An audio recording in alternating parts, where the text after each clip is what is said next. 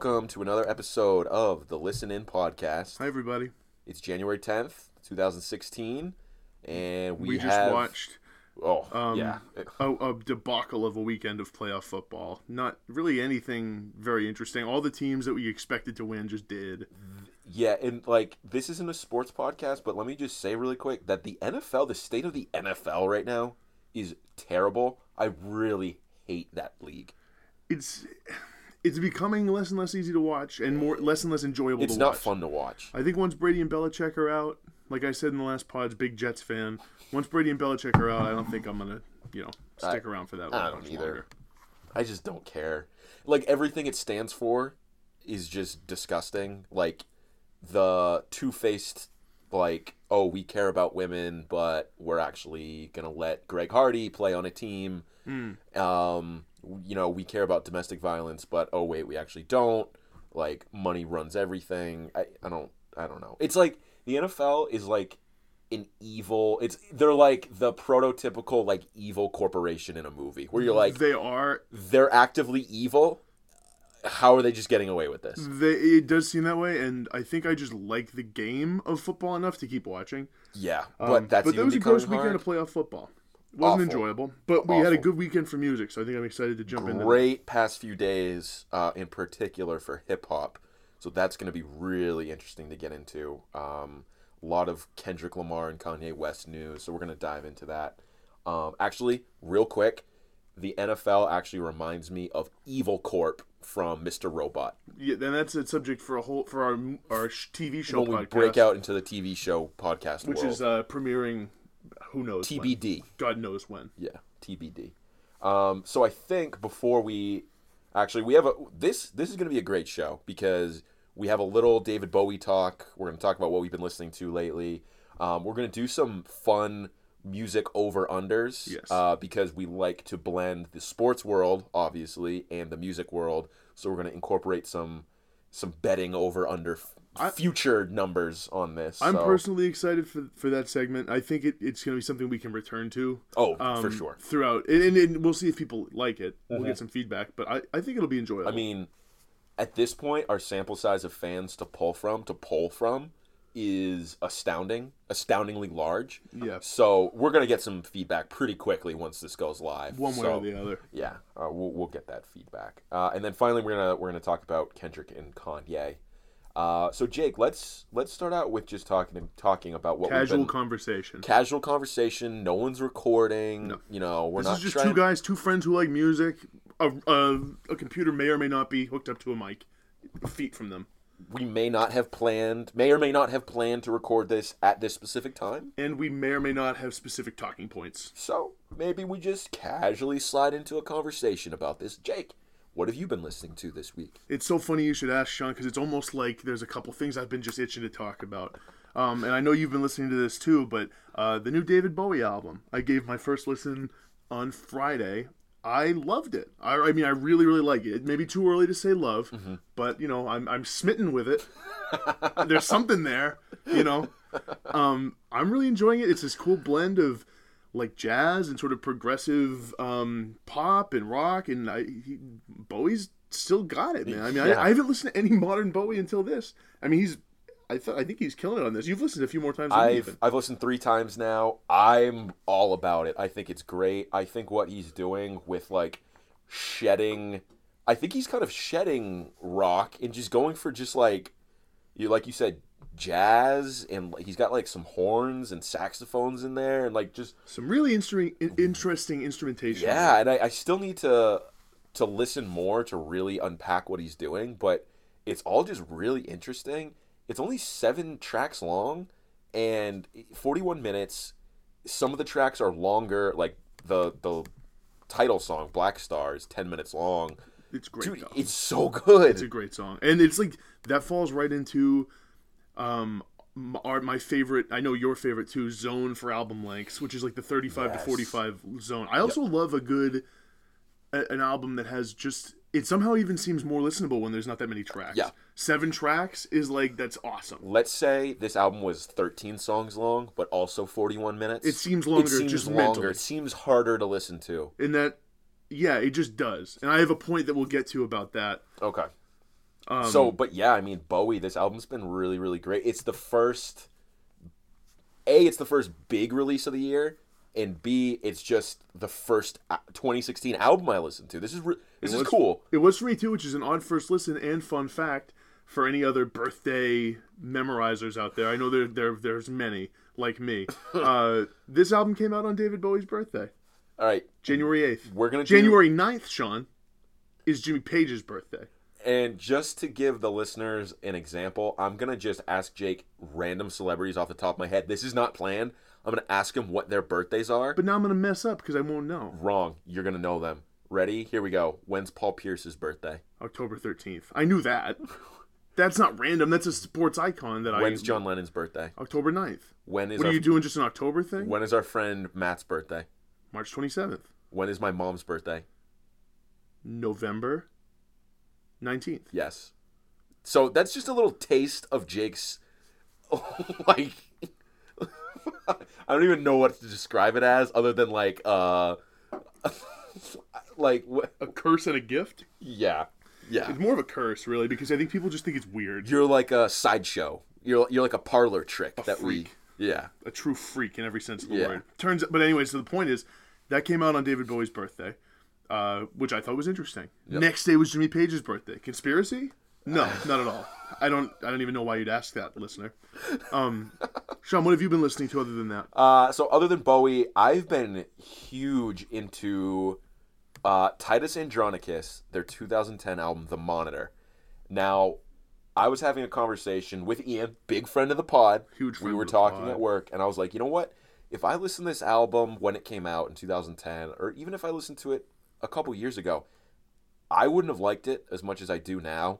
What they're doing on this album, it's like um it's like a punk album crossed with like the epicness of is that even a word epicness I don't think it is. i don't think so either. I can only imagine it's not. we're coining that on uh, the Listen In podcast so they're the epicness of a bruce springsteen album like born to run they're doing really really interesting stuff where they're branching out from just like a general punk album and they're going into sounds of like like jangly rolling stone like pianos and they're bringing in like horns mm-hmm. and they're they have just these epic songs that are in 7 8 minutes or sometimes 14 minutes in length like the album closer and it's a concept album about the lead singer's life as in his like battle with depression as the civil war and it's like loosely based on that and they intersperse some quotes from like abraham lincoln and like some other things throughout That's really interesting. it's just the things they're doing on here, just the scope of this album, the concept, the execution, they nail it. It's so good. And I've been listening to it a lot. It is it's kind of long. It's like over an hour. However, it's only 10 songs. So it feels like less Feels like ten minutes. yeah.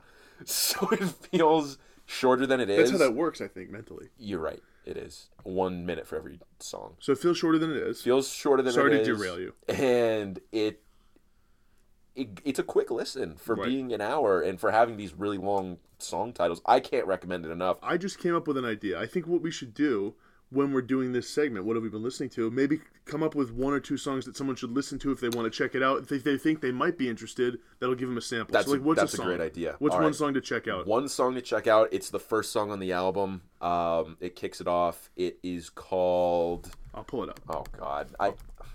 I've been I've been touting this song to you, Jake, and to like other people. Oh, I think and I a more perfect union. a more perfect union. it's yeah, even Civil War themed. Yep, it's the first song, um, and that that's kind of the theme on the rest of the album. There's certain songs that have like a Civil War theme to them, like the first song, "A More Perfect Union." Um, there's a song called Four Score and Seven, and then the last song on the album is called "The Battle of Hampton Roads," which I guess was an actual battle. In I the don't get it. I don't- Civil I don't War, get it. So I know. How does that tie in? You know what, Jake? How about you just let us know what you're listening to? Um, so another album I've been uh, starting to get into with uh, again just one listen on this, but I'm gonna dive in a little more this week coming up is um, the album Entertainment by Gang of Four. So these guys are like post punk sort of pioneers. Uh, I actually first it's a weird story of how I first heard of them, but I was listening to a podcast um, with Carrie Brownstein in it. It was like an NPR thing, and they were talking about track order and like the first song on albums, the best openers on albums. which I will say is something we're gonna dive into eventually on a podcast. And I think we should do it, but do it and then some. We talk about For sure. different track. You know, what's what's a third song mean? What's a closer mean? Yep. What's this and that? We'll we'll dive in. It'll be like probably three hours, um, uh, one hour for each third of an album, which I think mathematically adds up.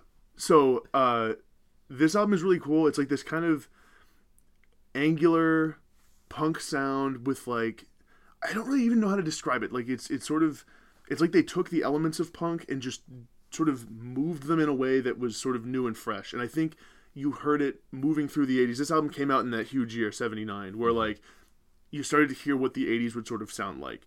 And on this um so the track I think you should listen to if you want to try to get into this. For me, it's Ether, and that's how I first heard of it. It's the first first song on on this album, um, and I heard of it through that podcast with Carrie Brownstein. She was talking about some of her favorite openers, and she brought up this song, and it starts off with this cool bass riff, and then everything comes in around the bass, but in this weird sort of it, like the only way I can describe it is like angular. It all sounds very ag- aggressive and pointed, Yep. and it's a cool punk. If you're into punk at all, if you like post punk, this is definitely worth checking out. Cool. Um, and I'm, I'm I'm excited to dive into it some more. So I'd say Ether, the first track, or Damaged Goods, the fourth track, are probably the ones to uh, listen to if you think this sounds like something for you. Nice. And this is not one that I've listened to, and I think I think what happens with us, Jake, is we get really competitive about the albums that we're listening to. We do. We try and like either match each other or one up each other. Which is a good segue to the next one we listen to because of what you. Right. So, perfect example of this was Friday. I was at work. I was listening to the new Bowie album. I'm looking at my activity feed on Spotify and I see that Jake is listening to this new album that came out this year by this band called I think it's pronounced Hinds. They're a Spanish band. Spanish, from no shit. Spain. Wow. I think from Spain, and the album's called "Leave Me Alone." Yeah, and this was this was one of those album reviews on Pitchfork. It was like the second or third one down on a day, which I usually kind of just skip over unless it's someone I've like Oh, I of. did. Yeah, I didn't pick it up from Pitchfork. I, Oh. I looked. I was reading a Metacritic, and it's like it has like a, it's in the green on Metacritic. Oh, so I was like. I'll check it out. Interesting. Yeah. So, um, Jake was listening to this, and I was like, "Oh my god, this is an album Jake's listening to that I haven't listened to. I also need to do that." So I started listening, literally only because Jake was listening to it, because I was like, "I can't fall behind in our No. in our race to listen to an insane amount of music this year." And needless to say, you've already listened more than me because God forbid I have more. I know. Listen to. I know. It And- can't happen. I know. I've listened to the album twice already. you yeah. have. I've listened just once. And I, I immediately texted Jake. I was like, "Oh, I started listening to this album because I got anxious that you were listening to more than me." which I thought was really funny, but I can relate to too. Because like if I see you're in like listening to a bunch of other stuff, I'm like I, ah, Yeah. can't fall behind, can't gotta gotta give that a listen and see what it's about. And I think it's good for us to just be honest about that and Yeah. be like, "Hey, Be forthright. Hey, I'm listening to an album. I think you'd enjoy it. yeah." Instead Don't of being to, like, don't try to sneak one by. instead of being like, "Oh, I've got seven listens into uh, this Titus Andronicus album. Yeah. Maybe you should check it out." I don't know. Or like I didn't even mention to you that I was listening to Hinds. I know. Yeah. What am I? I mean, was I trying to sneak it by you subconsciously? Maybe. Get nothing gets by me, Jake. No, nothing does. You caught it and Nothing you've gets listened by more. me. I'm You know eagle-eyed, So- and I am always up on the wall watching. Thoughts on this album, Sean? Uh, I like it. It's good. Nice jangly pop. It's like it's it's it's a good second album I've listened to in 2016. Yeah, it's, good. gonna. And I, I, I was thinking about this earlier. It's one of those albums where you listen like four or five times. A couple of the songs stick out. You revisit a couple of those songs throughout the rest of the year, and then two years later in 2018, you're like, "Oh yeah, this album." Yeah, right. And you listen to it, and you're like, "Oh yeah, that's just like decent." Like, Right. okay, cool. and and here was my point about this album. So I've listened once.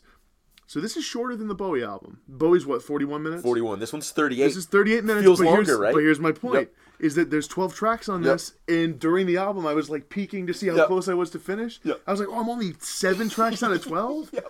But it, they're more shorter tracks, like- but it still mentally feels longer. two and a half, three minutes long. So I was listening again today, Yeah. and I was like, "Oh, I'm on the tenth song. This feels like it should have been over a song ago." It- right, it does. So Yeah. the, again, I think that the point with this album is it's it's some good sort of like you said, it's jangly, sort of fun, garage sounding sort of rock, just straight ahead Yep. sort of rock, Yep. garage rock revival type stuff.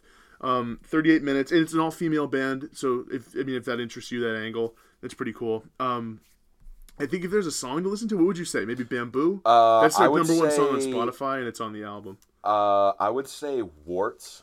Warts? third track, right? Third track on the album. So if you're interested in anything we've said about Hinds, H I N D S, Yep. not Hines as in Hines Ward, or Heinz the ketchup, H I N D S, like a hind leg, um, and check out the song Warts. Mm-hmm. Um, so what do we uh, what do we have next? So yeah, that's what we've been listening to lately, and I think what we're gonna hop into now is our over under segment. So for 2016. for 2016, did we introduce this a little while ago on what over unders are I'm for people who aren't familiar with like degenerate gambling? Right. I'm not sure, and so I think a, just a general, like, I'll give an example. you give an example. So, in sports betting, over unders are used a lot for either a team's win total in a season or, points in a specific game. So, for example, the Patriots are playing the Kansas City Chiefs this weekend.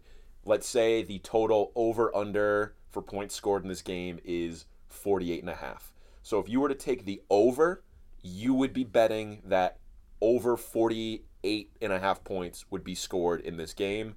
If, the, if 49 points are scored, you end up winning. However, if you take the under, it if they score 47 points or they score 48, you end up winning. Right. Um, so what we wanted to do And was and to explain because this is confusing, I think Yep. that people who don't know it, the reason it's set at usually a half is so that there's no way to to like pick just that number. Right. So if it's 48 and a half, you have it forces you to, to pick over and under because it's not going to finish at 48 and a half. right.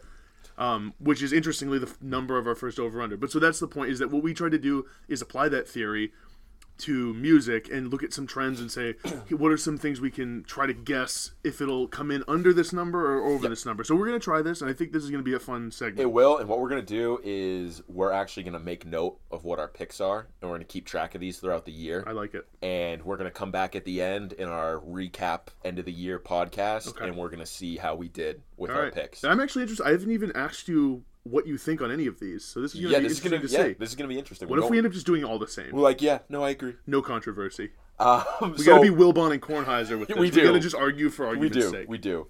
So first over under is the amount of best new musics that Pitchfork gives out. And to be clear, the best new music is a designation that Pitchfork gives um, albums they feel are ab- above a certain standard of quality. Yep.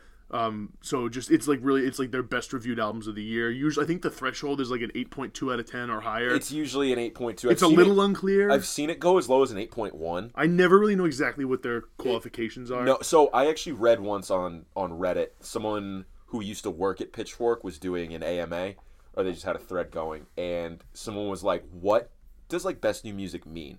And he said because cer- certain albums can get like an eight point two and not get a best new music, other albums get an eight point two and they get a best new music. So what this guy said was that a best new music is something that even if you're not necessarily a fan of this particular genre or this artist, you should still be able to enjoy it and like it kind of transcends genre. Transcends genre. So for example, if you're not like a hip hop fan, but you know, To Pimp a Butterfly by Kendrick Lamar gets a 9.4, they're what they're saying with that best new music connotation is even if you don't like hip hop, you're still probably going to find some things on this album that you like and it's worth listening to. right. So that's kind of what we mean by best new musics. Um, so we looked at the average for the past four years on best new musics, and here's how they break down. 2012 had 50. 2013 had 58. 2014 low, coming in at 39. And then last year, 2015, had 47. So if you average those last four years together, you end up with 48.5. A useful number for us It- for an over under set. It, it is. So, Jake, So that's where we set the over under. So the question is, will there be over or under 48.5 best new musics from Pitchfork this year? Um, Sean, what's your take? this is tough. This is this is like the this is that Vegas zone perfect number It of is. like I don't really know what to pick here. And to be clear, I have my answer, so I'm not going to change it based on Okay. yours. I think it's gonna be over Okay. because we've already started off the year with one. We're a, we're oh, two weeks in or a week and a half in. We've already had one. We have really strong albums coming down the pike that I think are just going to get best new music. Like it's just shaping up to be a dense best new music year, especially after 2014 only at 39. Last year, for as good of a year as it was, 47, not a ton. That would constant. That'd be under. That'd be under. So I think we're due for an over year here. So I actually picked under for this one. And here are my angles. These are my angles. A, we're trending towards under the last couple of years. Maybe Pitchfork as an organization is being a little more stringent. B, did I say A or one before? I think I said A. I think so too. I just want to keep with the list, Okay. not not go A I and do two that all the time. or one and B. Yep. Uh, we'll find out. But so B or two, um, I think that 47 I think is a pretty it's a decently high number. It's an uptick from 39 and I feel like this is a year where I feel like we know what the albums are going in that are going to get it.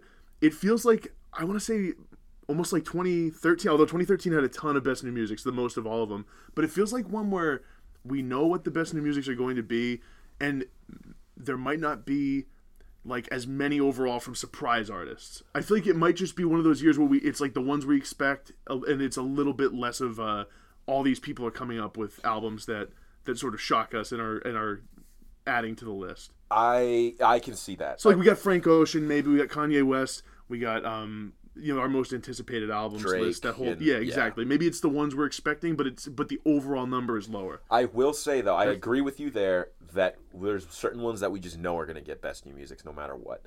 There's also the, these every year. There's these surprises where it's like March, and you haven't had a best new music in like three weeks, and they hit you with like this out of nowhere like electronic album that gets a 9.1 Yeah. Well, that's that's Like those are going to be there. Those are See, to happen. And those are going to be the nightmare for me with the under is like is like that string of of like oh cool another producer out. There's three this week. They've given they're all 8.3s out of 10s and they're just all these producer Yep. sort of experimental uh, electronic albums. and it's going to be ones that like you listen to once or twice. You're like, oh, I don't really care about these. I'm not into it. and So- they're just counting against your under bet. So basically, the only reasons I'm picking the under are I think I feel like we have a decent handle on what those albums are this year, more than in past years. I just feel like we're due for a year where there are fewer surprises and fewer albums that kind of take us.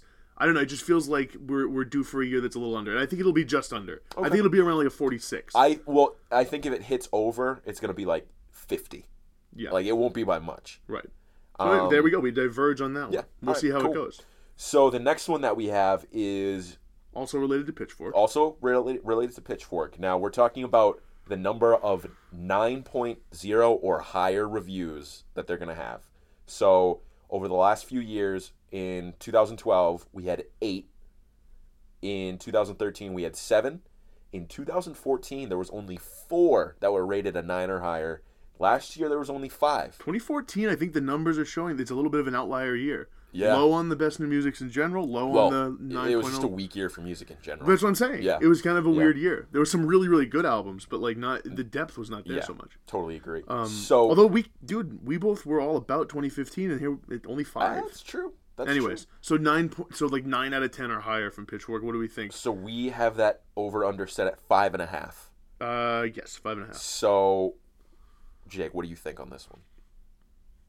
I am going to go under. I'm gonna say it's gonna be like three or four. Okay. 9.0s. And I think it'll be like Kanye's album. Um, if Frank comes out with a new album, and then maybe one surprise wild card Okay. in there. I'm going over on this one, and I think it's going to hit easily over. Over, We- you, so we're, you're banking on six or more, Yes. for sure. Yes, for sure. Because we already have the ones that we can probably already count on the Kanye's, the Franks, the Drakes of the world, probably.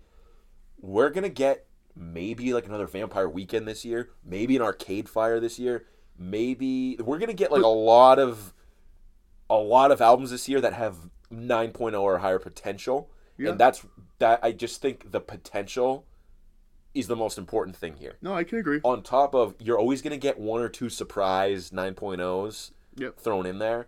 I think this hits over easily because if you look at the last two years, 2015 only had five, 2014 only had four.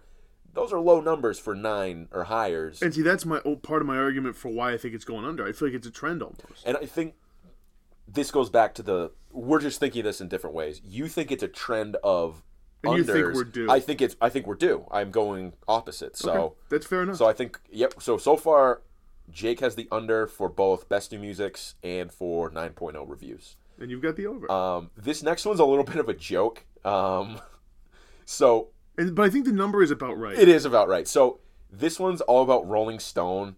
I don't really use Rolling Stone as like a valid source of reviews because I don't agree with them most of the time. And the reason why is because whenever they give out a five star review, a five out of five. Their their a highest. five out of five, it's always for the new like U2 album, the new Bob Dylan album, or the new Bruce Springsteen album. It's always like some artist who's like approaching their their uh, autumn years and is still rocking and still still pumping out the justice. So basically, picture back when Rolling Stone was relevant. Those are the artists that they're still just giving the the five out of fives to. And it da- it dates them unnecessarily. It does. makes them seem sort of out of touch with. and then modern they'll give the people who deserve five out of fives, they'll give them a three and a half or a four at best. Right. They won't. They will rarely concede a like a, a perfect review to um to an artist who's emerging. Um, they sort of rest on their the laurels of of bands that are established. So the number we said here was two and a half five star reviews from Rolling Stone. I mean, honestly, they are pretty. To to give them some credit, they don't give them out much. They're stingy. They're really rare. Uh, we didn't we didn't crunch the numbers on this one. We didn't do any averaging. I mean, I think the most I've ever seen is two or three. Yeah. What do you think this year? You know, we're probably gonna have a new U2 album coming out. We're probably gonna have a new one of these artists other coming out. If those end up coming out, you can probably bet they're just gonna be fives. Yeah, I, you know what? Or four and a half. So you you never That's know. true. I, Either way, it'll be a stellar review. I'm Here's, just gonna go over. I'm just gonna go over. here's what I'm gonna say: If we don't get a new U2, new Dylan or Steen album this year, you got to hammer the under on this one. Dude, You got to hammer the under You're because right. you're not even gonna get one. You're right. Who's gonna? Right. Who else Maybe is Rolling Kanye? Stone gonna give a Maybe five out of five Kanye. review? Maybe Kanye. Maybe Frank. Maybe Frank Ocean. Eh, I think maybe they gave Beautiful Dark Twisted Fantasy a five. Yeah. So Um, I I'm going over. You're going under again. No, I didn't pick. I think I'm gonna I'm gonna go under. They're gonna they're gonna do. I think in most years they have like two, so I'm gonna go under the two and a Okay. half. All right. So another over under uh, for for both of us here. This was unplanned. All right. This is actually another kind of funny one. Over or under one and a half new Drake beefs this year, Jake. Uh, I'll take the over for for shits and giggles on this one. Okay. Uh, I don't. I mean, who? So he's kind of maybe now beefing with Kanye a little bit. That's not yeah, new. we haven't really decided yet. There's no deter. We haven't determined, but I think I think maybe like he'll he'll beef with two more people this year. Okay. Okay. I mean, who? What other rappers can he like try to assert dominance over? I don't know. I'm gonna go Maybe- over. I'm gonna say he'll do. like, There'll be three, or I mean two. Okay, he might end up beefing with like his label again. Does that count? That counts. Sure. Yeah. Okay. They're beefs, dude. I'm gonna go. I'm gonna go with the under here. I think it's gonna be one. He's Okay. gonna have one solid beef this year. It might be with with Cash Money Records. Maybe it'll be with Lil Wayne. Maybe they have a falling out. Maybe they do. Dude, could the li- the uh, possibilities are limitless. There's true. so many rappers and so many egos, so true. many people for Drake to feel threatened by. It's true. It's so it's great. or or for him to think that other people are threatened by him, Right. so he needs to call him out. right, and I am I'm comfortable in the over. I think there's going to be at least two. Okay. All right. I think if anything, we maybe set that low. Should have been seven and a half. Maybe. Here's another interesting one related to Drake, and I took this one from Spotify. Uh, because Hotline Bling has 287 million listens Oh on God, Spotify. So here's the so question: much. With the new Drake album coming, over or under 287 million listens for another Drake song, for his highest listened to song in 2016. I I'm going under on this one just because I don't think it's possible to replicate another Hotline Bling. This was such a unique song in that it was like a crossover success where Drake fans loved it, general just pop music fans loved it. You know, even like the indie sites And loved it. and it had some viral video success that that that like pushed it to even more listens. I'm going under on this one too. It it, that, it would be really hard to match. I think the album will be great, and there, I mean we're gonna be looking at like 40 to 50 million listens for the first top five songs. But I think that we're not looking at something that reaches those numbers for any single. couple quick points about Drake listens like this. Number one is Hotline Bling one of the reasons why it works so well, and one of the reasons why Just Hold On, We're Going Home works so well, there's no swearing in those songs. There's no use of the N word, I don't think. Not that I've. Those songs Noticed? don't need to be edited, is all I'm saying with that. They don't need to be edited down. They're super catchy too. They can be played with your mom, they can be played with your grandmother, Mm-hmm. and like they're fine. You don't need to worry about like, oh, are there bad words in this? Which matters Yeah. for a general listening thing and to have it explode to be that much. Yeah, and they're just like they're solid, catchy songs. Right. That's on the, the whole other thing. The second point I will make is if you look at Drake's past albums, and I'm counting if you're reading this, it's too late. I think the most listens a song had on that was maybe Energy with like 50, 60 million, maybe 90 million. I don't know, but it's Uh, not even check. it's not even coming close to the numbers that No. Hotline Bling had. It, yeah, Same thing on Nothing Was the Same, with the Ah. exception of Just Wait. Hold On, We're Going Home. Right.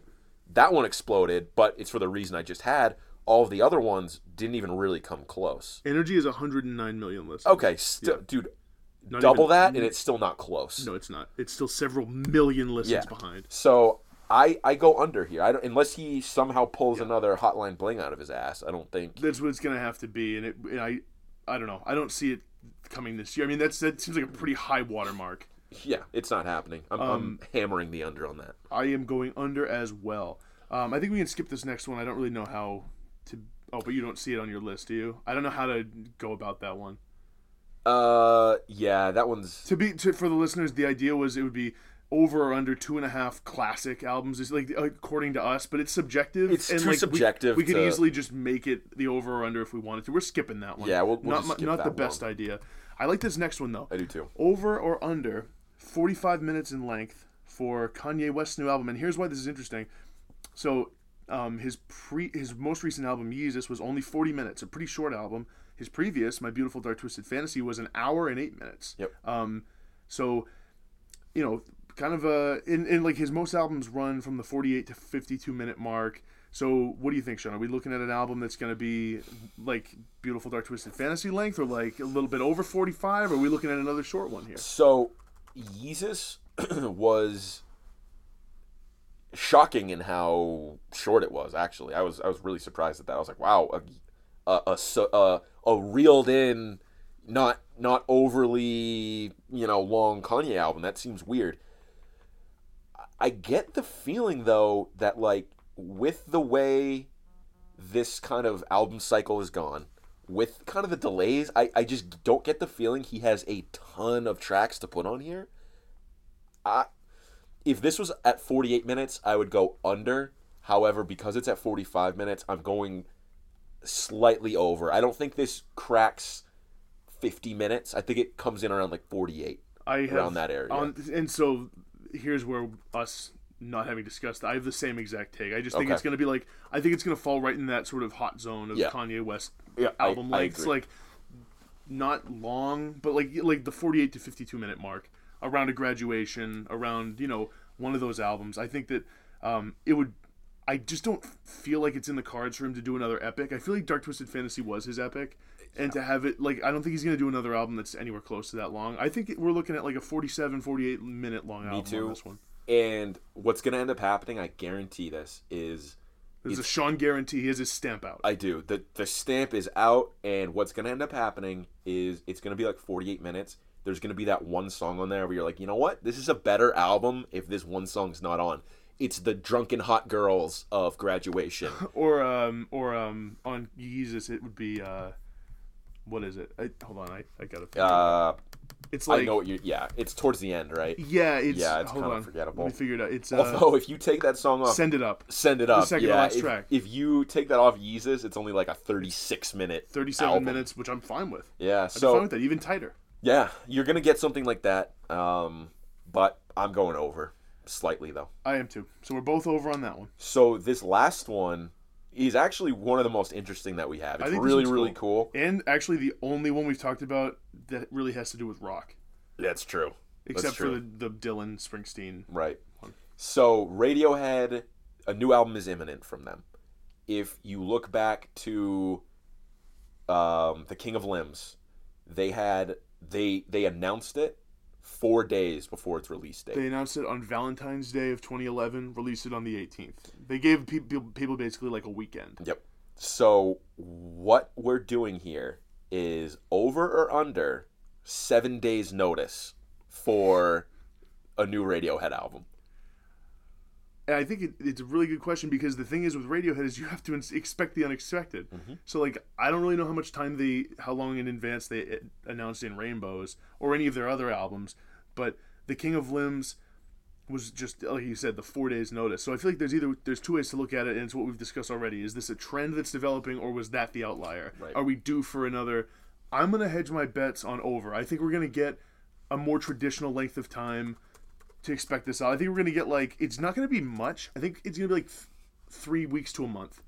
Interesting. advance. I am going the opposite. I think I, I say under. I think we're gonna get another like five or six days Really, notice. less yeah. than a week notice. Yeah, because I, I just I feel like this is how they operate now. They operate in the in the shadows. They do, They're- dude. That album could we we could be missing the news of the album dropping Right right, now. It And could be out. They they might announce it at at, right- at it's currently 8:49 p.m. Eastern time. They might be announcing right now that the album's coming out at 9:02 Eastern time. We'd just be missing and it. we'd miss it, and this will be irrelevant. Yeah. So I, I'm yeah. I, hey, I'd win that bet. I'd win the under. I'd Win the under. I think. under I mean, there. actually, three weeks to a month seems like a long time. I think we're gonna get like a two to three week window. Okay. I just feel like they're due for something. So I'm taking the other angle on this one. I think they're due for something a little more traditional. okay. All right. We'll see. Maybe Um, they give us I'm- a little time. I'm going under on it. I just think this is how they operate now. That's a, that's okay. I, because I think they're all about like we don't conform to the standards Right. of like the record industry now. it's and, actually like, funny. It, it actually it is. It- yeah. So I think they're just gonna be like, we don't care. Like people are gonna buy this anyways and listen anyways. We're gonna announce it on Monday and it'll be out on Friday. Yeah, I mean, I th- and the thing is, is I could um I could totally see that being the I could see, like I said I could see them announcing it within a half hour. I could see them just dropping it. Yeah. I could see them like opening a Dropbox account, yes. making it public, and just like leaving it there, Yeah. and just waiting for that to somehow get out. And like I will. that, It'll happen. That's not outside of their wheelhouse. And No. then what do we have? That's no notice. right. I guess I you win. I win. You win. I, I, win. But here's the thing: is like eight days would be enough to get me the win here. That's true. And I feel like I'm not necessarily saying it'll be forever. They're not announcing it now and releasing it in, in August, but we'll see. Um, let me ask you this: Do you think this album ends up on Spotify? Oh, I hope so. I hope so I don't too. know. I'm gonna buy it regardless because it's Radiohead. It. Yeah, I'll probably but- buy it on vinyl, which would be cool. Yeah, I will too. But it's just easier to have that on Spotify. Do you think this one comes with a newspaper and like several hundred stickers? I think it will come with cool stuff because that's just what they do. Yeah. I think it will. Yeah. I That think you'll have said- the option of a deluxe like purchase. Yeah. That being said, as big a Radiohead fan as I am, I have never like actually read the Universal Sigh newspaper that I got with the vinyl right, of, of the dude. It's Limbs. probably filled with so much like rhetoric from Tom Yorke about just like shit you don't really care about. Well, I might care about it, or I just am like kind of intimidated by his aggressive stance on That's it. that's more what I mean. It's like yeah, you probably care about some of the same issues about like I might even agree with him. oh yeah, I probably It's agree just- with him. I feel like it is like it's like Tom like this is a little too much right now. Yeah, I Maybe I don't want your your full newspaper article length take on like pollution right. Or whatever, whatever Yeah. issue it is. Like I get it. Pollution's bad. We're ruining the world. I know this. I've known this, and so, but the thing is, uh, I think that I mean we have to expect the unexpected with with Radiohead, Sean. I think that's the other thing is like we they they they go left when we think we're going They right. zig when we think they're gonna zag. Yeah. You can never figure these guys out, and you can't pretend to know what they're up to. So y- you never know. Um, but that kind of sums up our over under discussion. These are really fun. It's I have be. fun. I hope we don't have more fun doing them than people have fun listening to them. I, but I yeah, enjoy I hope them. not either. I think they're cool. Give us your feedback. I love the feedback, and we're gonna keep track of these throughout the year too. So like when I get a nice run of like four best new musics in a month, I'm gonna be rubbing that in Jake's face. Here's Sean coming in hot with competitiveness. Yeah, it's See, gonna get real this competitive. is this is fun, and I think it's gonna end up being not so fun by the end of by like pretty soon. I'm gonna be screaming in Jake's face about. Did you see that best new music? Did you see that, Jake? And it's like you know deep down it's nothing either of us control. Oh, and there's no. there- Not only do we not control it, there's no There- reward for winning. Right, there are no stakes. Right. Right. Except the deed to my, my mother's house. Which on I, the which I put on the line. That's on the line.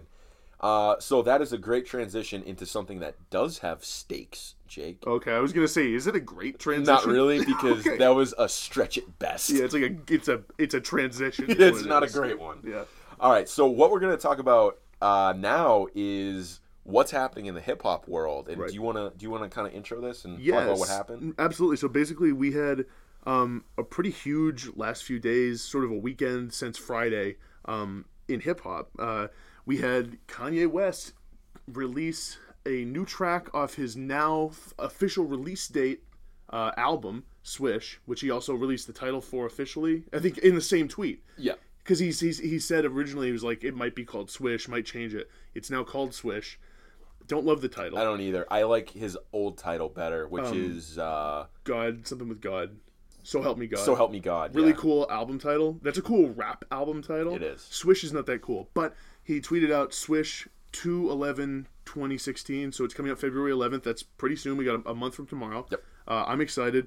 So that was big news. He also released um, a single, uh, "Real Friends," um, which we both really liked. We'll dive in a little bit more with that. There was also at the back end of that track, there was 30 seconds of a, a snippet of a track he did with Kendrick Lamar, which is a segue to the other big news of the weekend from rap, which is that Kendrick appeared on Jimmy Fallon and like did what I can only describe as just crushing it, like an absolutely astounding performance It- of, of an untitled song. Yeah. Or is the official title Untitled too? Uh, yeah, so the song is called Untitled 2. I don't know what the context of this song is. I don't know if it's going to end up being a single. I don't know if it's going to end up on a future project he's working on. I have no idea what it is. However, it was amazing. So basically, The performance, the song, everything. it, it was like picture like the instrumentation and like the jazz sensibilities of To Pimp a Butterfly. Just the funk groove, the sort of smooth funky- vibe going on. yeah, just that silk smooth flow that he has. Um, just rapping a mile a minute about like poverty and like kind of the same themes that were like on To Pimp a Butterfly, and it was just amazing. And it all culminated into like this crescendo of him like borderline like scream rapping towards the end, and it was just. It was one of those performances where like you feel something from it and you're like, wow, this person is on another level creatively, uh, like performance wise, just everything that they're doing is on another plane. Kendrick's reaching, I think, either an absolute creative peak or, I mean, I, I, it's actually almost awe-inspiring to think about what his creative peak would be if this is not it. I know. It would be, it would be something like that's not really like human because to release to Pimp a Butterfly this like so like not even a year ago and to have this song out now, which feels like a continuation of and growth from to Pimp a Butterfly. It almost feels like something that could have been on it, and it might have been one of my favorite songs, if not my favorite song Yep. on it. And that was my favorite album of the year.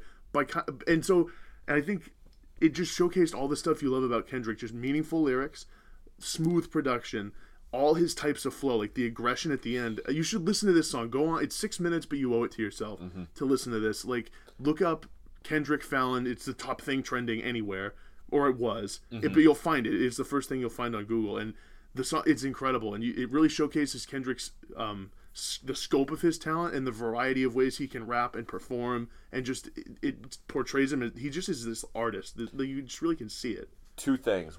One, and, and this is uh, this is something I do all the time. Is I say two things. One, and then I dive into it. Is So- that the first thing of the two things? No, no. Okay. It's not. One, Pitchfork named this a best new track, which almost never happens with just a live performance of something. Usually they wait for like a, a studio cut of something to give it a best new track. They gave it to this, which just goes to show how It's really great it was. interesting. Yeah. The second thing is this is an interesting question. Do we see this song again anywhere? Do we see this as a single? Do we see this on a future album? That's What? what? that's what I was wondering because I mean, in advance of To Pimp a Butterfly, Kendrick appeared on SNL.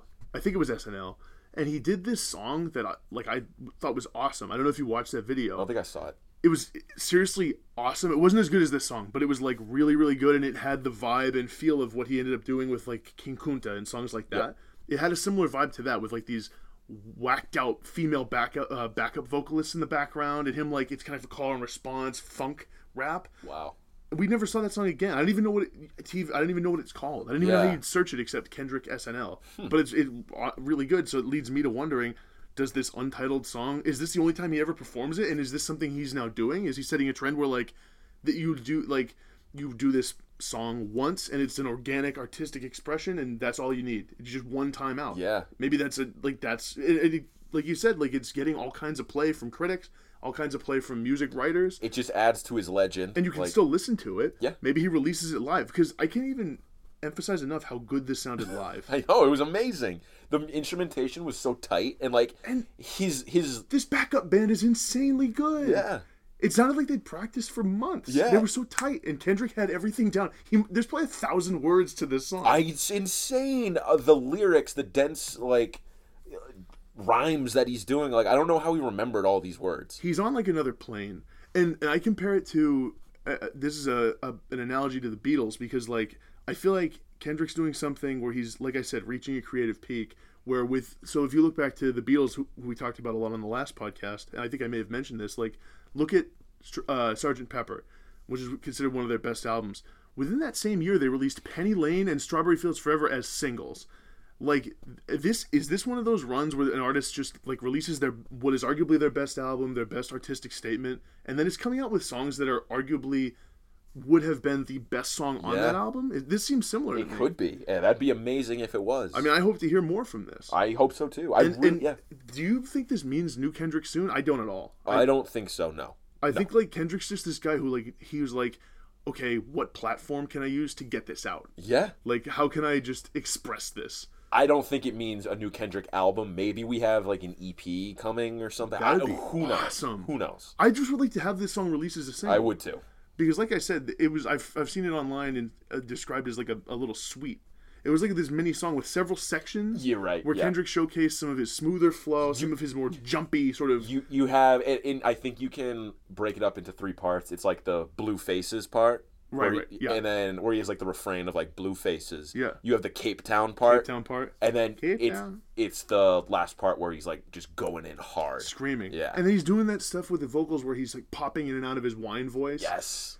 Kendrick is is He- I- he's not like basically the whole takeaway from this is that he's on another level. he's killing it. he is and uh I, I just again I continue to be in awe of like the stuff he's doing. So we'll circle back and we'll talk about that a little bit more.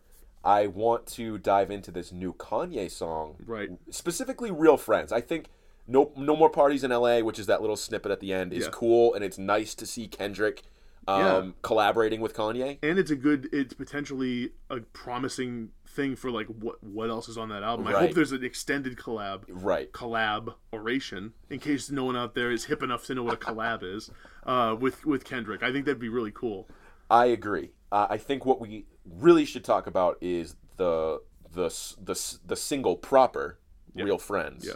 So let me start out by saying this beat that Kanye is dropping here is really really nice. Yeah. It's reminiscent of, of an older Kanye sound, I think, which around that late registration graduation era, where you know what it actually reminded me of is um, not Homecoming, but uh, that Big Brother, that song. Oh, yeah, on- that- right. like with that piano. Yeah. It kind of reminds me of that. Well, it has a nice, some nice sort of slow, dark, but li- it's not. I don't think it's live instrumentation. I think it's sampled. Yeah, But it has a, it has just a really nice sound to it, It does. It- and it has. It, there's some good like ambience going on there. Yeah, there was some nice ambience. So then he goes in and he's he's rapping about like this is actually as personal of a rap that we've seen Kanye do in a number of years actually. He's he's talking about like some experiences with quote unquote real friends and like Right. some ways that he's gotten burnt or some ways that like, you know, maybe he shouldn't have trusted people. It feels like he's pulling the curtain back a little bit on the life of, of, of Kanye West right now, Yeah. which is not really anything we got with Yeezus or even Twisted Fantasy that much. So like, um, like he's mentioning like his his kids. He's like, I already got, I already got a kid, another junior on the way, or like Yeah. something like that. So it just feels a little bit more personal in the vein of a. What was it Roses from late registration? like, Yeah, towards the end of that, Roses. It feels like that. Or maybe even like we got a, a, you may have said this, but like what we got a kind of a little taste of on Bound Two, Yeah, where he like right. finally went a little familiar, a little Exactly. Yeah. back back to home. I mean, I'd love if we got a little more of that from Kanye. I would too, Because if there's one legitimate criticism that even I have of Yeezus is that it does feel too removed. Mm. It feels so just about him and his fame and his stature socially. Right. I like again. I really enjoyed this song. and Like you said, like there, there's some personal stuff on here. I, I think it's important for Kanye to keep himself grounded with that personal Yeah. talk because people actually really like that and they love this classic sounding uh, uh, production Yeah. to it as well because I, I was just looking at uh, this was trending on twitter obviously because anytime a kanye song comes out it's going to be huge so i just clicked on that hashtag and like people were like love to hear the new the old kanye's back and people are like old yay like Yeah. pray, praise hands emoji like so people were were loving the old kanye sound while i do love him pushing the envelope of what hip-hop is and what the sound of hip-hop is with Yeezus Right. with that more industrial sound it's cool for him to throw back to like maybe a more soulful um, older sound as well I agree. And going back to the lyrics, like, which I, I just looked up. I'm looking through them right now because I don't know that I'd fu- fully like internalized them Yep. yet. Um, it's interesting to see the way Kanye sort of oscillates between, like, he thinks he's God himself, and he, or like, and he's be, or he's being open about some self consciousness. Mm-hmm. Like in this in this song, he says, "I'm I'm a deadbeat cousin. I hate family reunions." That's one of the lyrics in mm-hmm. here. Like, you're clearly not Kanye. Like clearly you're very successful. Mm-hmm. It's just interesting. Like this song is like it's more honest and sort of I don't know. It just feels more grounded and and personal. And I I mean I really like that take. And again, I think old old Kanye, new Kanye is is less important to me. If I've, I just think that the production on here is really good. Not Right. to, and it's not a judgment statement on the production on Yeezus or the production on anything he's done, but the beat on here is undeniable. Oh, It- yeah. it's just it's just really catchy. It has a nice smooth sort of it, it get kind of a dark vibe. Yeah.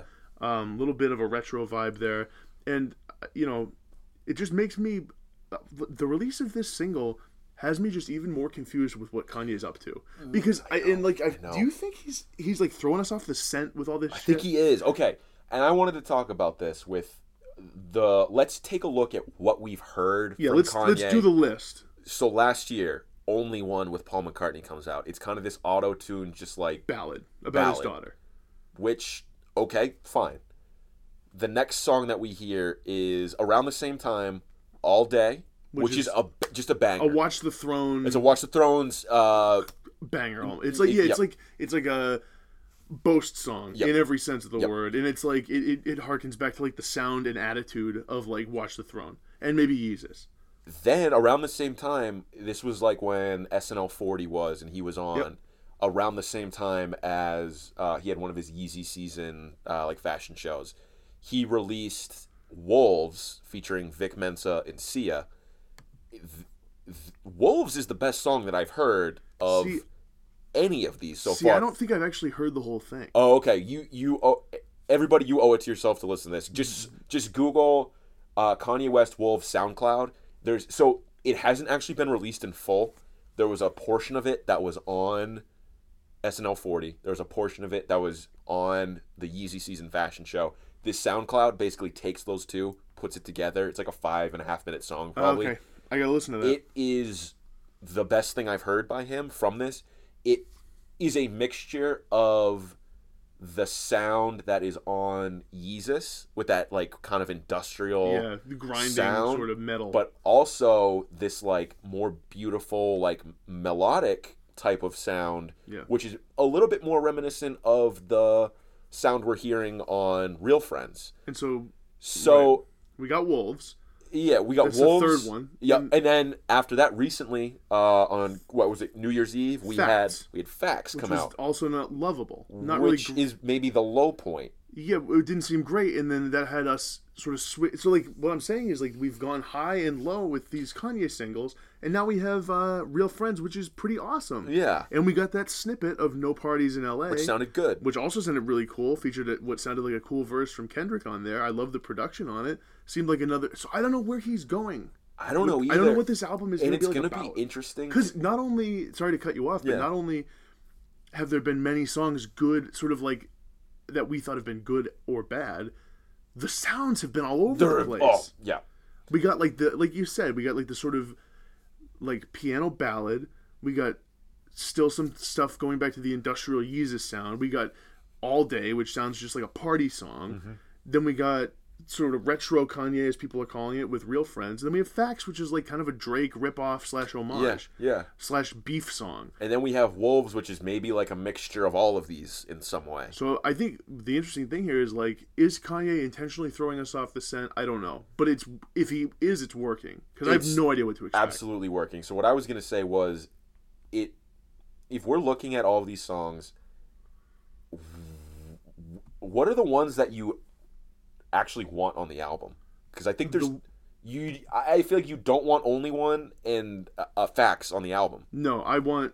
I wouldn't mind all day being on there.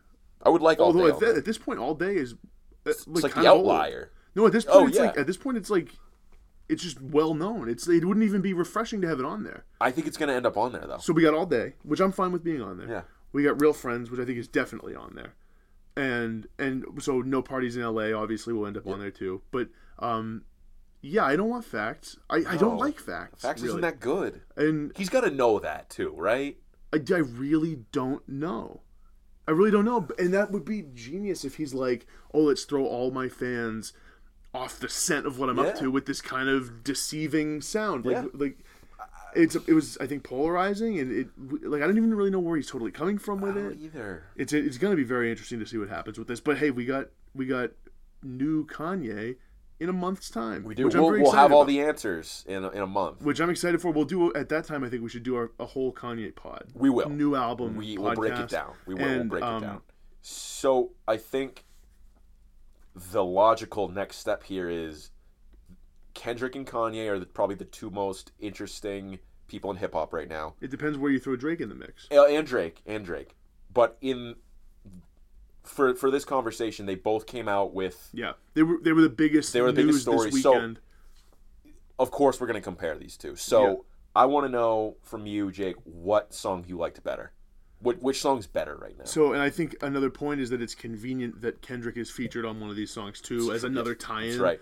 for Yep, these two artists. Uh, I mean, sort of hands down, my favorite song from the weekend was was the Kendrick performance on SNL. Yeah. Untitled 2. Whether that's the name or if it's literally untitled doesn't matter. The, seriously, seriously, seriously, check this song out. If you even like Kendrick a little bit, or if you appreciate rap at all, listen to what Kendrick's doing on this song. Google it right now. Pause the podcast. I'll wait.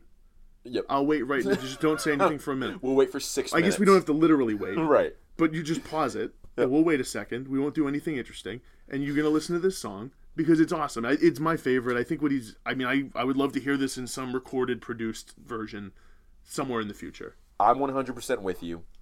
This is the better of the two. Yeah. And that's not putting down this Kanye song at all. Because No, because Real Friends is great. Real Friends is great. Also got best new track from Pitchfork. That's right. So Getting some love. The the Kendrick song is is just better, and we listened to both right before we started recording. Just so we could be fresh on. And we listened to Real Friends. We're like, wow, that was really good. We listened to Untitled 2 right after, and we were like, oh my god. Kind of without words. Yeah, yeah. like it was of- just It was a similar reaction to when we first heard King Kunta. yeah. which we also heard for the first That's time right. together. That's right. And after we first heard it, we were like, just sort of like, We looked at each other and we like we like kind of like laughed and like shook our heads. yeah, it's sort of just all you can really say is wow. Yeah. Like he's like he's still doing it. He's still upping the ante, and really he tr- he truly is on that song. He's like he's taking the sound and themes and everything from To Pimp a Butterfly, and he's just he continually is raising his game, Uh, so we're both in agreement. which shouldn't be possible. no, it shouldn't. it shouldn't be It possible shouldn't. for a human to succeed like like it's it's like if Michael Jordan reached his peak and then just had another better year and then just had another better, one. year Yeah. year after year after year It's it's kind of what we're seeing with Steph Curry right now. Like he had that insane year last year, Right. And he comes back and he's, Wins the he's doing it finals. even better. and he's doing it on a level that seems fake right. It's it's like a, it's like a video game. with Curry for sure and I think with Kendrick too because Yeah. people thought oh Good Kid Mad City modern classic rap album how's he gonna up how's he gonna beat this and he did with To Pimp a Butterfly. Whether I don't know which one you'd rather listen to, but I think I mean in my opinion, To Pimp a Butterfly is a better album just overall. And then he's up in the ante again with this song. Right. Like what he's all over. He's just like he continually steps his game up. It's exciting. So we're both in agreement that that's the better song. Now I think this dives into a new conversation about how Kendrick's themes and style of, of rapping differs from Kanye West. So Kanye is I don't want to say I don't want to pigeonhole him in, into the, like this theme of like luxury rap or like boast rap or things like that. But it seems to me that his themes are more insular uh, Yeah, yeah. than uh, like It's not really as as as broadly socially focused. exactly. So what I'm trying to say here is Kendrick's music is a catalyst for social change Yeah. where Kanye's isn't. Not necessarily. And I think the interesting thing about Kanye is you look at some of his early, like, like look at late registration, for example. He's saying a lot of stuff on that album that has to do with the bla- the plight of uh, black black people in, in the U.S. I think, but but with Kanye, the focus I think has always been more personal. That's not to say that what Kendrick does isn't personal because he definitely does get personal, and he's not above boasting either. No, at and- the end of the song, right. Kendrick's going off about how he's the one. He's he's like, and but Kendrick knows it. But the thing is with Kanye is like I think his music has always been a little bit more focused on his experience, on his life. I mean, there's things he says that are that have to do with again larger social themes. Generally speaking, the themes of Kanye's music, in in my opinion, are sort of more about him, and we've seen that with these songs, with even with real friends, you know, Yeah. with uh, with only one, you know, about his daughter. He, Mm-hmm. he a lot of the stuff he raps about is like his his views on family, Mm-hmm. on faith, on and then we look at like his first few albums. A lot of it was about, you know, th- like those themes. Yeah, fa- uh, Family Business, that Right. song on uh, College Dropout. And it's not to say that Kendrick isn't speaking from a, a, a personal viewpoint either, No, 'cause he because definitely is. he's lived a lot of this stuff. For example, on Good Kid, Mad City, that's about him growing up in Compton Yeah. and seeing all these things. However, what Kendrick is able to do is frame it in a way that is, it tells the story of, you know, black people in America in general. He's Yeah. the voice for a voiceless people. what Kendrick does is he's able to use his own his personal experience and he makes it almost literary. It that's what's so great about what he does in his music. That's what's great about his work is that like like great literature, it's about like a person's experience or like a family's experience, but it speaks volumes without trying really really hard about the overall experience. Exactly. And I think Kanye has moments of doing that. I don't have examples. I think there are times where Kanye has done it, but I think overall Kanye is a little bit more fun, a little more humor, and and and and just more personal. And there's listen, there's there's space for that. There's, Oh, there's room for both. he gets more into I think relationships in his music. Yeah. He he's funnier, Yeah. straight up funnier Yeah. than than Kendrick is. Kendrick's rarely a hu- I think that's a big deal. It is. It's important. And sometimes I would rather be listening to Kanye. I think in general, you looking at body of work, I think I like Kanye better. And I like Oh, overall, but Yeah. like we got we got some time for Oh, we do. And, we got time and for him this, to catch And up. this is my next question or next point is it really, really feels like now more than ever, Kendrick has either had the past torch, uh, the, the torch passed to him, Yeah. or he's just taken it from Kanye as the number one most important best rapper on the planet Yeah. title. Well, and the thing is, is then you also have Drake in there mixing it up, making things, making things weird. Making it's like right. so because then you have that dichotomy of Kendrick is undoubtedly like has more to say and is more important. More important, but right. but but what's more important? Someone who's being heard by in with one song 287 million listens. I mean, like, is that more important, or is what Kendrick has to say about society more important? But I, th- I think to use your example of taking the torch from Kanye, I think he totally has. I mean, the stuff Kendrick's been doing is, like I said, he's continually upping his game and and just using his platform to say interesting things. And and the greatest thing about him is he does not shortchange the musicality of it. No. the music is just there, and he's doing it with these. Like he has a style that's so his own at this point. Oh, yeah. it's this fusion of jazz and funk and like and just modern and old school rap. We've talked about this before, but Kendrick has really carved out his own sound, and that's important too, because it's not just the stuff he's saying; it's not just what he's talking about. I mean, you could listen to anyone get up on a podium and say these things, but he does it in such an artful, interesting, and just musically appealing way. He does. And so who if you were to pick who's who's the more important person in music, hip hop, rap, in culture right now.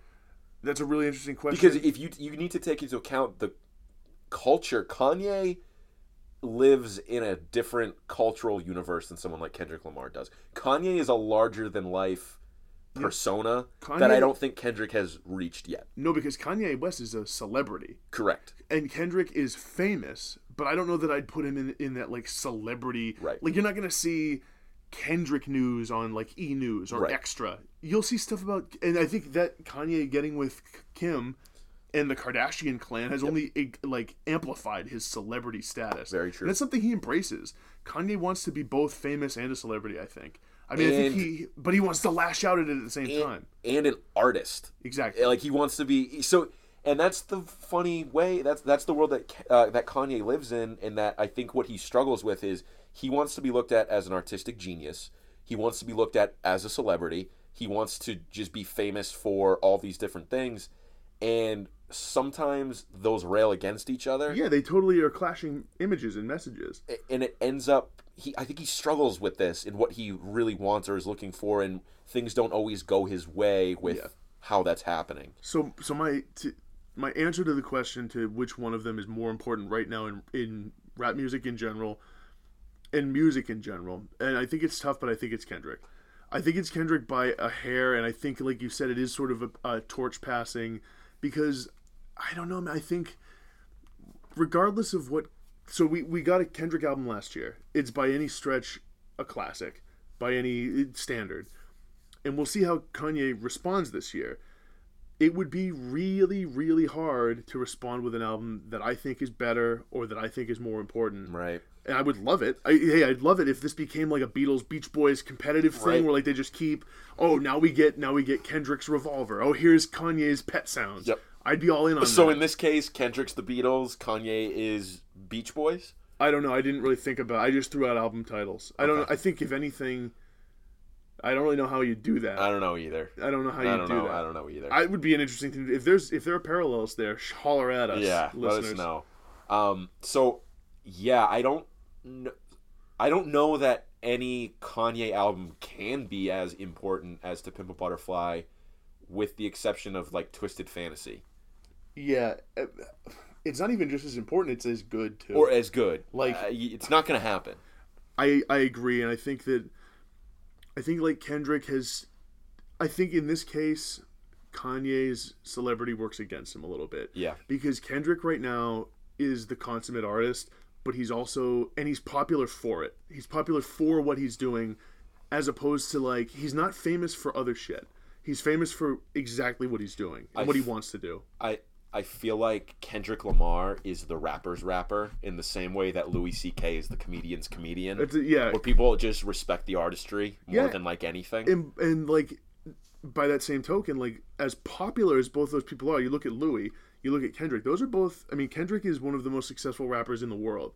Louis is one of the most successful comedians in the world. They're not like it, niche. Like it's not just like the, this. Like maybe a few people are into it, no, they're huge. but they have. They sound like they could be that Exactly. because their craft is so is so great. Exactly. and they're it's so interesting. It does, and they've like transcended the genre almost. Exactly. like what they're doing. Exactly. So I agree, and I think I mean for me, it's I think Kendrick's doing better, more important stuff. That being said, Kanye has never shied away from a challenge ever. That's right. I mean, I remember in 2010 when Kanye and 50 Cent were releasing albums at the same That time. was uh no, that was that was like 2000. oh, that was graduation. Seven. That was for graduation. That's for graduation. Sorry. Yeah. yeah, dude, Kanye blew him out of the water. That's exactly Fifty it. Cent was releasing Curtis, Yeah. and Kanye West was re- releasing Graduation. Yeah, like, well, dude, They were on the same out. They were on the Oh my same cover God. of Rolling Stone together, like face to face. It looked like one of those, like where the helmets on the NFL commercials yes, smashed together. or or like a weigh-in between a, Yeah. before a prize fight. Right. And and like so there have been many times in Kanye's career people were like, "Oh, what's Kanye up to? Is he up to the challenge anymore? Is he still I mean, Kanye is a dude who we can't rule out. He is legitimately one of the great musical talents of our time. Like him or not, like like his whole shtick, like his personality or not, you can't you can't like You can't discount him. You can't, Can't rob and you can't Yep. rob him of how how great no, you can't because he's never. He, he like we said I think last week or the week before he's batting a thousand like he's yeah, like, he's never had a bad album. It Right. dep- I mean, even if you don't like Yeezus, oh, oh, well, I was gonna say 808s is probably the Even if you don't like either of those. Yeah, I think more people like 808s than than like Yeezus. which I think is absurd. But that's an argument for a different podcast. Basically, I think we can kind of sum this up by both are very, very important. I think Kendrick has taken that torch or that that title of Yeah. Maybe best rapper alive or, or best artist. right one of them. So And I think it's interesting that we keep drawing comparisons to the Beatles and to like the Beach Boys and to that rivalry. I think what it comes down to is is and it might seem like comparing apples to oranges because we're t- comparing rappers to, to bands, but I really think even though we love indie rock and we love rock as a genre, it might be probably is my favorite, the Yeah. one I relate the most to strictly right. speaking. because we're I think white people from New Hampshire. Right. I mean, but I think it'd be hard to deny that rap is is the most. It's the most important form going I- right I now. I think it And these are the most, I, think, think socially is. important artists. They are, and, and if you can't acknowledge that right now, I think you're just being a little bit ignorant because, and I, we talked about this, I think, two or three episodes ago. When you look at that end of the year Pitchfork list, what was a majority of the music on there? It was rap, It was R&B? it was rap, hip hop, R and B, those genres. What was underrepresented? It was the indie, rock, rock. of the world. Yeah. Just because they're not doing as important things. Right. Not to say it's not good. It's just not on the same level as what these two artists are doing. I agree, and so I think that like the what I'd love to see is look at the uh, the competition that drove the Beach Boys and the Beatles to be better throughout the '60s, and how and then consequently inspired the Who and the Rolling Stones, and we just get great. That's how a lot of great music is born because. Like you don't get to this this platform in music. You don't become one of the most recognized names in music without having a competitive streak No. and without having an itch to succeed and to and to one up people. So here's what I'd love is for a Kanye, Kendrick, Drake, just unspoken competitive Uh, because we're gonna get the best out of because we benefit. We, We benefit. benefit. We We're the ones who reap the rewards. Yep. And I, I think that's what we're gonna get. I think that's what we've been getting. Agreed, and it's the same if you're a professional athlete. You do not get to that highest level without having a killer instinct and just Right. being having a thirst for just being the best at all times. Right, and you at the same time you need peers who are doing it maybe even better Push than you. you are to Yeah, push you to get to better. you. And I think that is what we're seeing with with these artists, and um, I'm just excited for what what this is going to mean for these artists in the next few years. Because, like, again, we know Kanye's coming out with an album this year. What is Kendrick up to? What, what does this Right. song mean? right. Maybe he, like you said, maybe he releases an EP. That would be crazy. Maybe he does. Maybe he just releases a single, Yeah. or he keeps doing these performances. Yeah. Like, and you just got to catch them live. Right. Right. That'd be cool too. That would be amazing. Uh, only So- time will tell with these guys. You're right.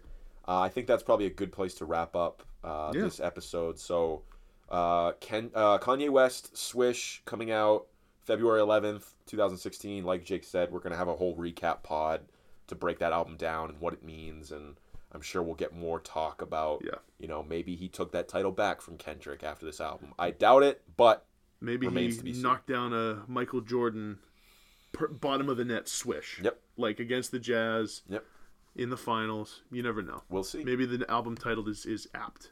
Maybe it will be. We'll see. Maybe it will. Uh, until next so time. until next time, see you guys. Peace.